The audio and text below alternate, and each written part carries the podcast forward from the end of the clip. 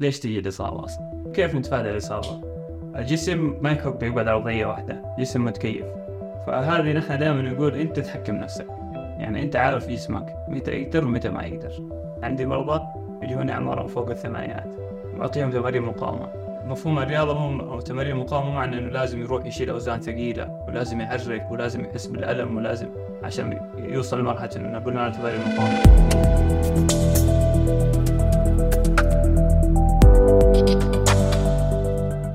حالك محمد إن شاء لله الله طيب.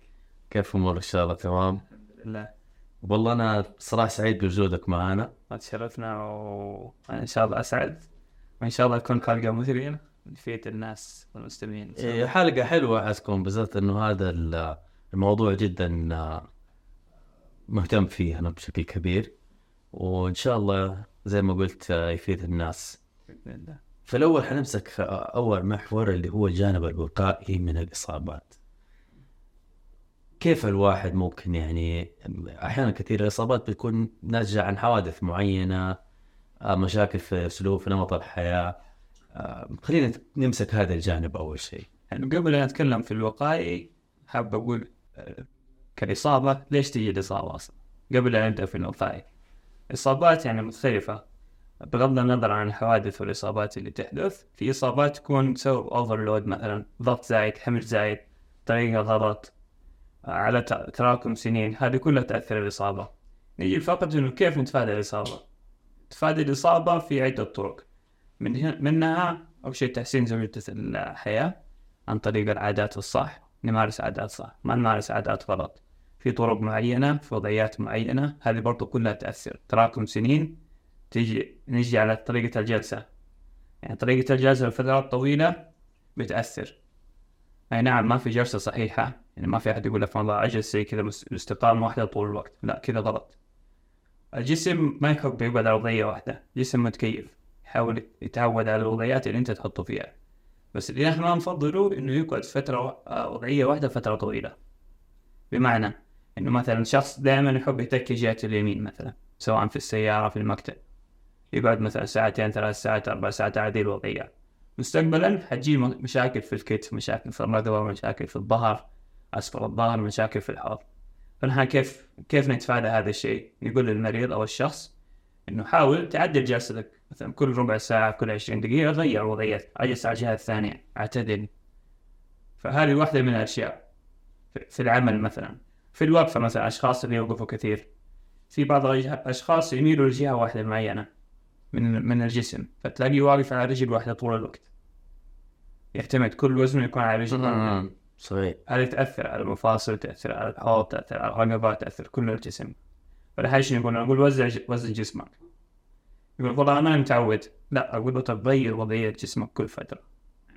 إحساسك إنه واقف على آه، جزء جزء واحد هذا غلط. لازم نحس إنه جالس واقف على جزئين. هذا بالنسبة للوقوف. وفي عوامل كثير تأثر سواء عوامل آه، طريقة النوم آه، نوع الأكل هل في توتر عنده طبيعة الشغل برضو كلها تأثر. نوع الاكل إيش علاقة نوع الاكل بالاصابات؟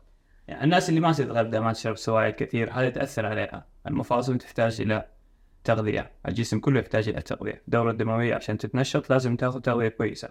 يجيني شخص مصاب بإصابة مثلا في الكتف أو في الرقبة. من ضمن الأسئلة أسأله كيف طبيعة أكلك؟ إيش نوع؟ يقول طبعا آكل وجبة واحدة باليوم بس هذه برضو تأثر إذا كان ما بيأكل كويس برضو بيأثر على بتزيد عنده نسبة الإصابات طب إذا كان بيأكل وجبة في اليوم بس وجبة يعني مليانة فيها فيها خضروات فيها لحوم وفيها فواكه يعني وجبة فيها كل العناصر اللي أنت تحتاجها آه، العناصر الغذائية تحتاجها ليومك م- ما ممكن يعني يكون هذا أسلوب حياة جيد؟ لا لأنه فكره الأكل إيش؟ يمدك بالطاقه وانت على طول يومك تبذل مجهود. وما عندك طاقة فأنت معرض للإصابة. جسمك ما ما بياكل ما عنده طاقة يؤدي المجهود هذا. فأنت تحطه في stress زيادة. هذا أنت تكون معرض للإصابة. أنت لو تروح مثلا البيت نهاية اليوم تأكل طبيعي حتجلس ما حتكون تمارس رياضة أو شيء.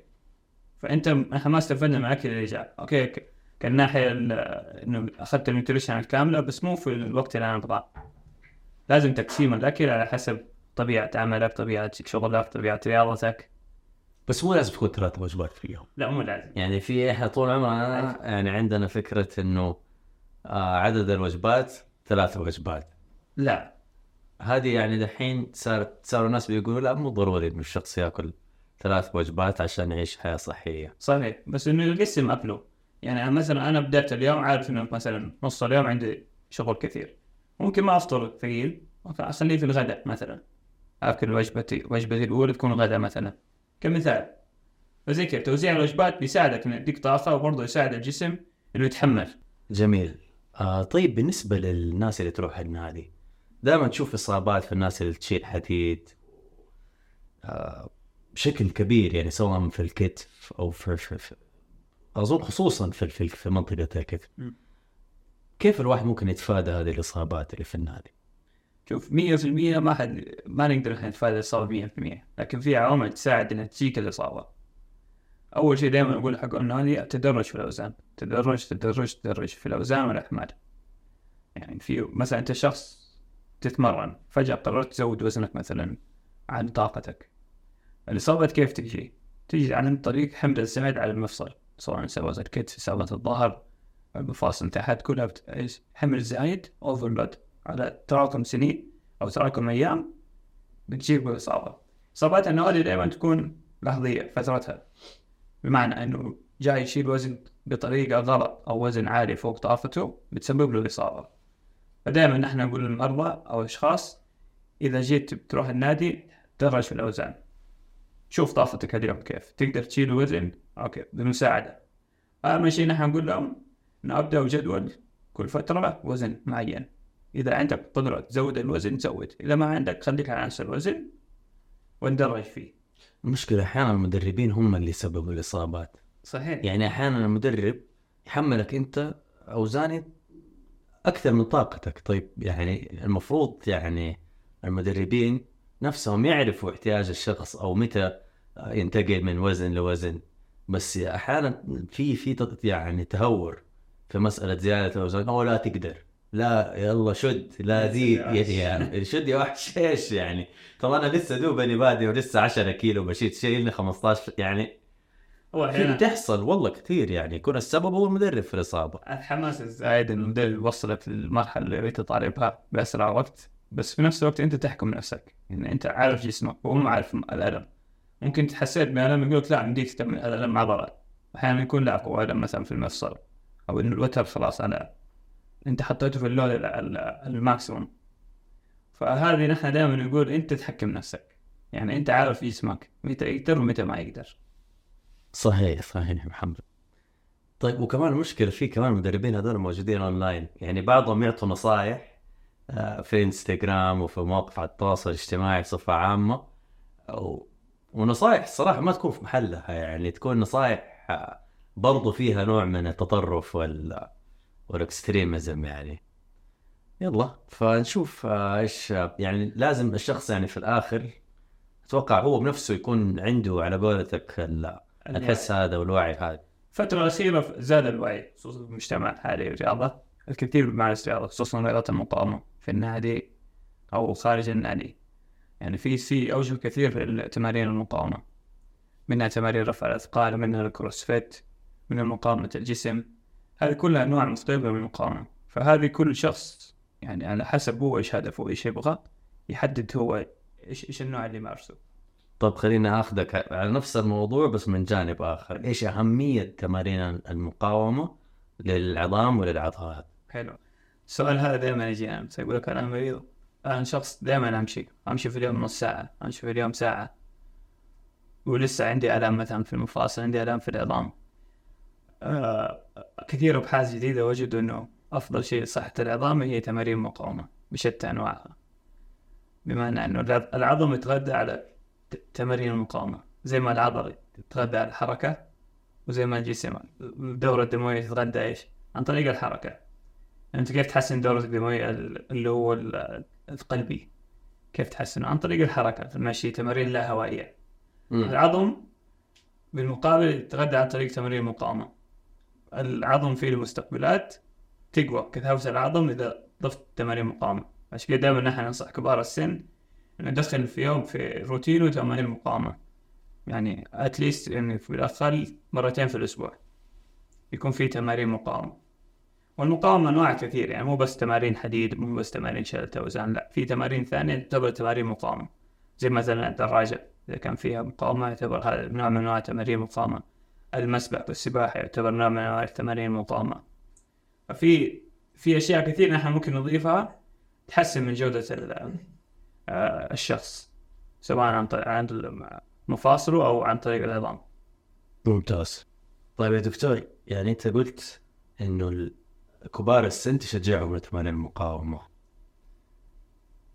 حتى يعني طب متى السن الشخص متى أفضل سن الشخص ممكن يبدأ ويكون فيه بتمارين المقاومة لحياته عموما؟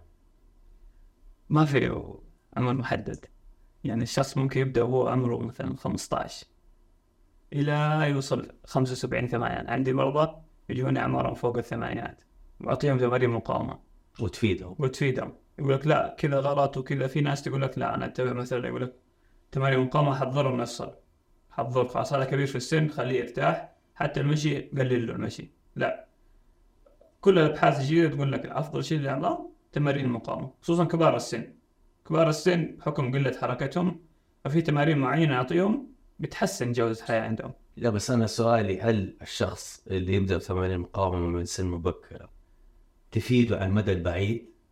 يعني بحيث إنه لما يوصل لسن ال 98 يكون مثلا في حالة صحية أو في حالة عضلية وعظامه أفضل من الشخص اللي في التسعين اللي ما لسه أو في الثمانين اللي لسه دوبه حيبدأ هل هل في هل في فرق في هذا الشيء ولا كله في كل الأحوال؟ يعني ما في شيء اسمه الوقت تأخر أو لا. طبعا هو الشخص اللي يهتم بصحته من البداية حيفيده مستقبلا. يعني يزيد عنده كثافة العظم يكون معرض لإصابات أقل ما تجي إصابات. أكثر من الشخص اللي ما يمارس رياضة. ففي النهاية هي أسلوب حياة. أنت كيف بديت كيف حتروح؟ بس دائما إحنا نقول ما في عمر محدد. مثلا شخص يقول لي أنا ما عمري سويت رياضة. عمره 60 70 طب قلت له ممكن تبدأ الحين. يقول أنا ما أقدر أسوي رياضة ما أعرف أسوي. فلا تبدأ. إذا أنت تبدأ بتزيد معك. بس طبعا الوقت يختلف. يعني كوقت كمثلا نسبة مثلا شخص كان عمره 15 16 بدأ سوى رياضة أو شخص 20 30 سوى رياضة غير لما شخص يبدأ من 70 النسبة تختلف. أتوقع المشكلة في الناس اللي لما تيجي تقول شخص كبير في السن تقول له يلا سوي رياضة؟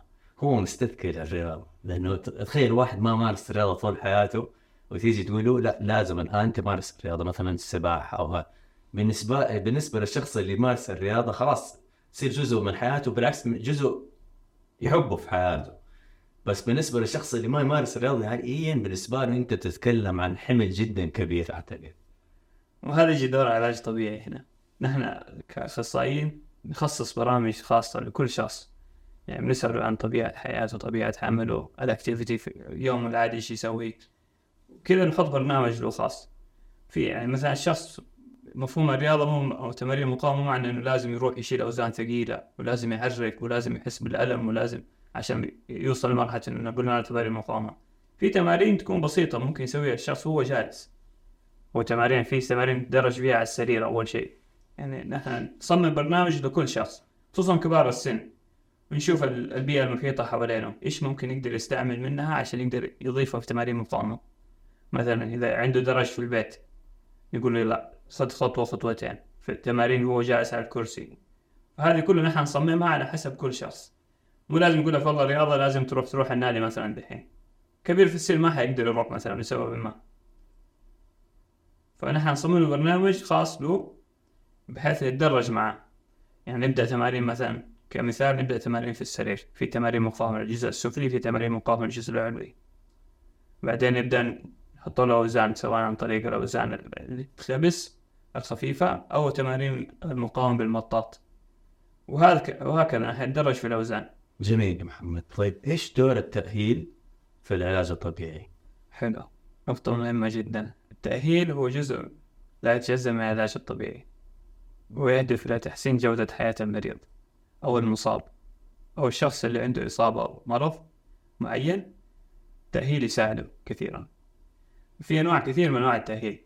في تأهيل قبل العملية وفي تأهيل بعد العملية.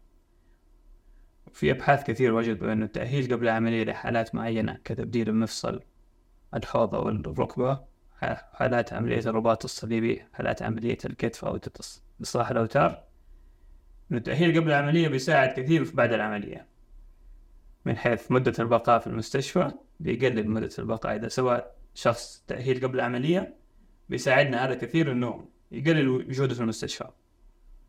الشيء الثاني في القدرة على التحمل ومن ناحية الألم كمان من ناحية المدى الحركي.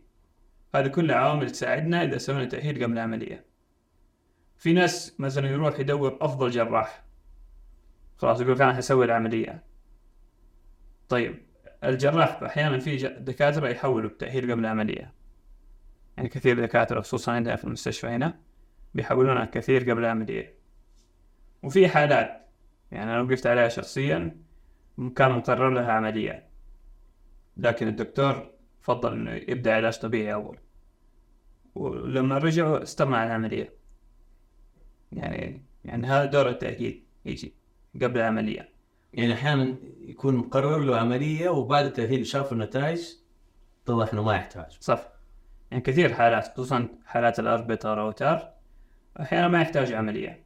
لكن كأشعة تبين إنه مثلا في قطع في الرباط أو قطع في الغضروف أو قطع في هذا. لكن بعد بعد التأهيل خلاص الأعراض تروح عنده المدى الحركي يصير كامل أمور ترجع كالطبيعي فيستغنى عن العملية. وكثير برضو أبحاث جديدة وجدوا إنه آه، التأهيل قبل العملية بيساعد كثير حالات المفاصل خصوصا. والتأهيل بعد العملية؟ التأهيل بعد العملية خلاص نفرض إن المريض سوى العملية. يجي دور التأهيل ممكن من أول يوم. فنحن دائما نركز بعد العملية إنه كيف نشرح للمريض إنه نحط له خطة علاج كاملة. والمريض لازم يكون مستوعب. يعني المريض خلاص على إنه سوى العملية معناته خلاص أنا رجع تمام. لا في رحلة طويلة قدام بعد العملية. هتكون منها تأهيل أحيانا توصل لها ستة شهور أحيانا ثمانية شهور أحيانا سنة من التأهيل. في مرضى يعتمد على شدة الحالة. على نوع الحالة. يعني حالات الأربطة غير حالات المفاصل غير حالات تبديل مفصل غير حالات يعني في حالات كثيرة منها غير الحوادث. كل حالة لها وقت معين. نحن نستخدم بروتوكولات معينة بتعطينا المدة الزمنية. هذا يساعدنا كثير إنه نقول للمريض متى يرجع يسوي مثلا حركة معينة. يعني أعطيك مثال مثلا عمليات الرباط الصليبي. عملية الرباط الصليبي في أشخاص يقول لهم مثلا من أول يوم أدعس عليها أو أمشي عليها. في أشخاص لا نقول لهم المفروض تقعد أربع أربع أسابيع ما تضغط عليها. متى؟ إذا كان مع الرباط الصليبي خياطة الظروف. فهنا يجي دور علاج طبيعي. إنه دائما يكون في تواصل بينه وبين الطبيب.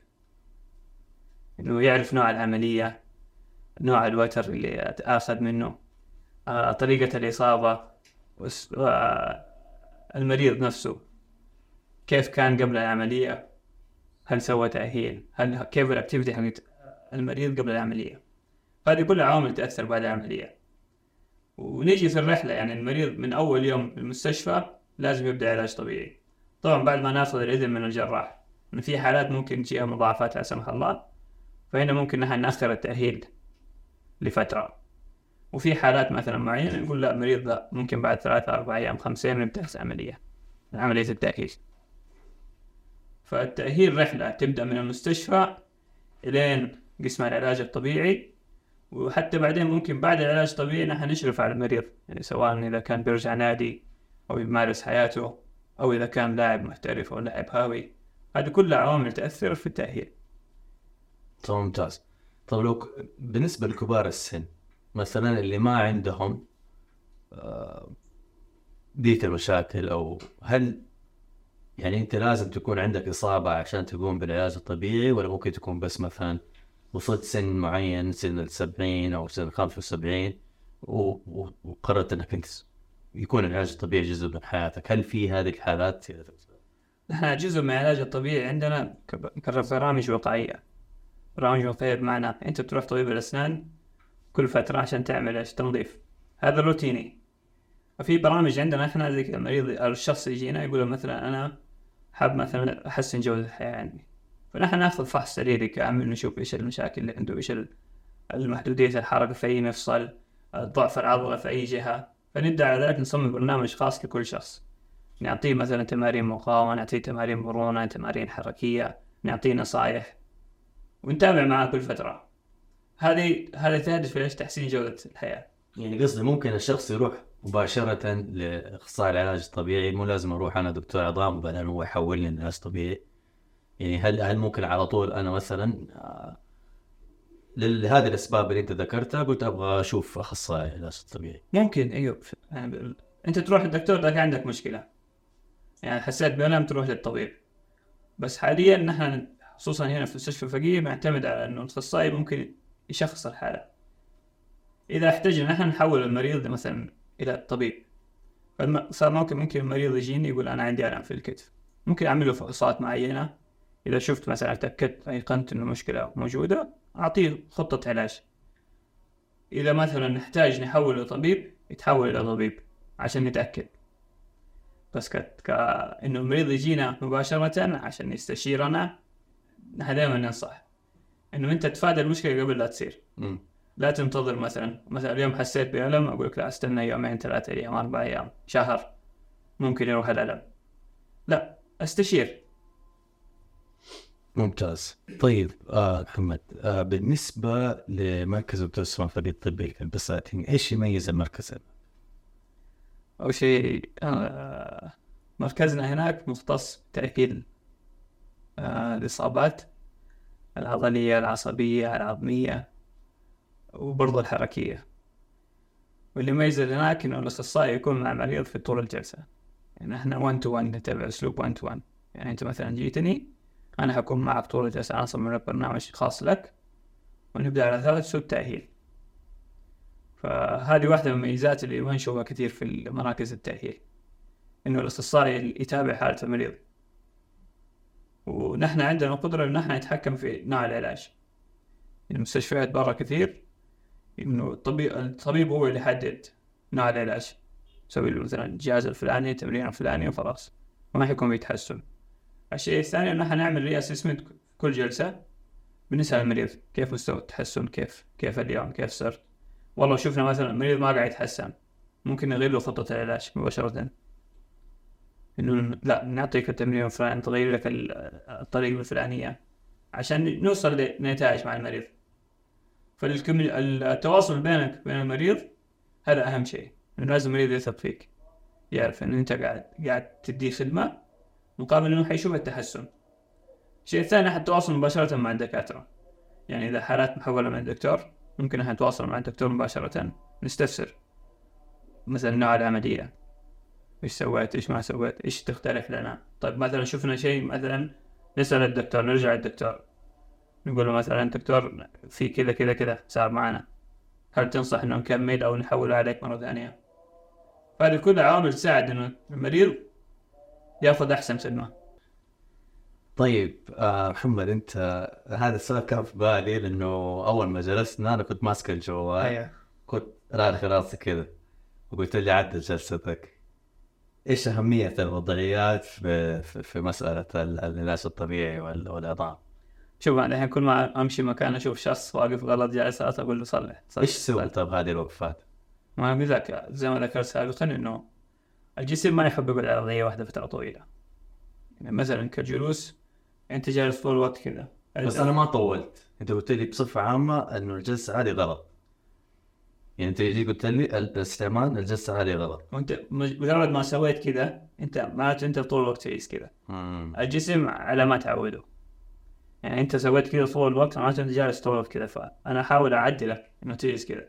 هذه هذه الجلسه اذا قعدت فترة طويلة حتاثر على عضلات الرقبة عندك عضلات ال- الأكتاف برضه على فقرات الرقبة. فدائما إحنا نقول المريض اعتدل خليك دائما relax يعني جلسه تكون صحيه جالس كذا معتدل ما نفضل تجلس على فترة طويلة. يعني شوف دحين انت رقبتك وجعتك عشان جالس طول الوقت لاف عليها لا والله كنت بفتكر إنه إحنا كان عندي هذه المشكلة زمان كان عندي آه، مشكلة إني ما أدري إيش يسموها حدبة بسيطة أو شيء زي كذا هنا أيوه انحناء بسيط اي فلاحظت إنه عندي هذه المشكلة فكنت صرت دائما يعني آه، الوالد الله يحفظه كان دائما يقول لي افرد ظهرك عشان إيش؟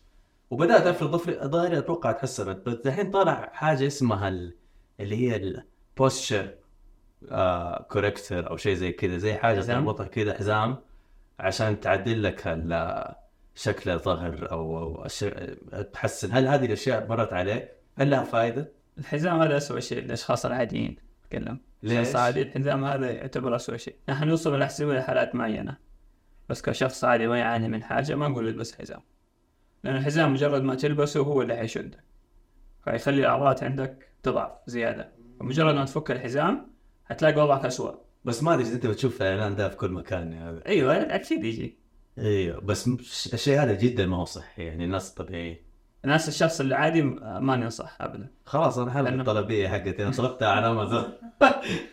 كويس إني جلست معاك. لأنه هذا بيخليك أنت تعود نفسك إنه الحزام نفسه هو يشدك. فمجرد ما تفتح الحزام حترجع اسوء من العضلات زي ما قلنا إحنا ضعفت زياده فنحن نحفز العضلات ونحفز البوستشر الصحيح الوضعية الصحيحة عشان جسمك يستقيم. من غير أي أحزمة أو أي من غير أي شيء. أبسط شيء دائما يقول الشخص خلي اللي حوالينك يذكروك إذا شافهم كذا. الجسم يعني أنت ما ما ما تعرف كيف وضعيتك صح ولا غلط؟ اللي حوالينك يذكروك بعدين نعطيك تمارين معينة عشان تصلح الوضعيات هذه. ودائما أنا نقول ما تجلس على وضعية واحدة فترة طويلة. الجسم يحب يغير جسم آه، وضعياته يعني يتكيف. فأنا ما أفضل تقعد فترة طويلة في هذه الوضعية. أنا ما أمنعك أقول لك تماما لا ترسل راسك. في حالات معينة نقول لهم لا لا لا تنزل راسك. بس كشخص طبيعي أنا ما أقول لك لا لو جلست كذا معناته غلط. لا أجلس. بس مو فترة طويلة. عشان ما تجيك المشكلة. فهذه الإصابات تيجي من دائما إصابات الظهر وإصابات الرقبة تيجي هو تراكم فترات طويلة. سواء وضعيات غلط تحميل غلط هذه على الرقبة تيجي مشاكل فيها. جميل ممتاز. محمد بلوشي شكرا والله لوجودك. حلقة جميلة وممتعة ومتأكد أن الناس حيستمتعوا بها. إن شاء الله نفيد ونستفيد بإذن الله. الله يخليك. الله. يعطيك العافية. الله يسلمك.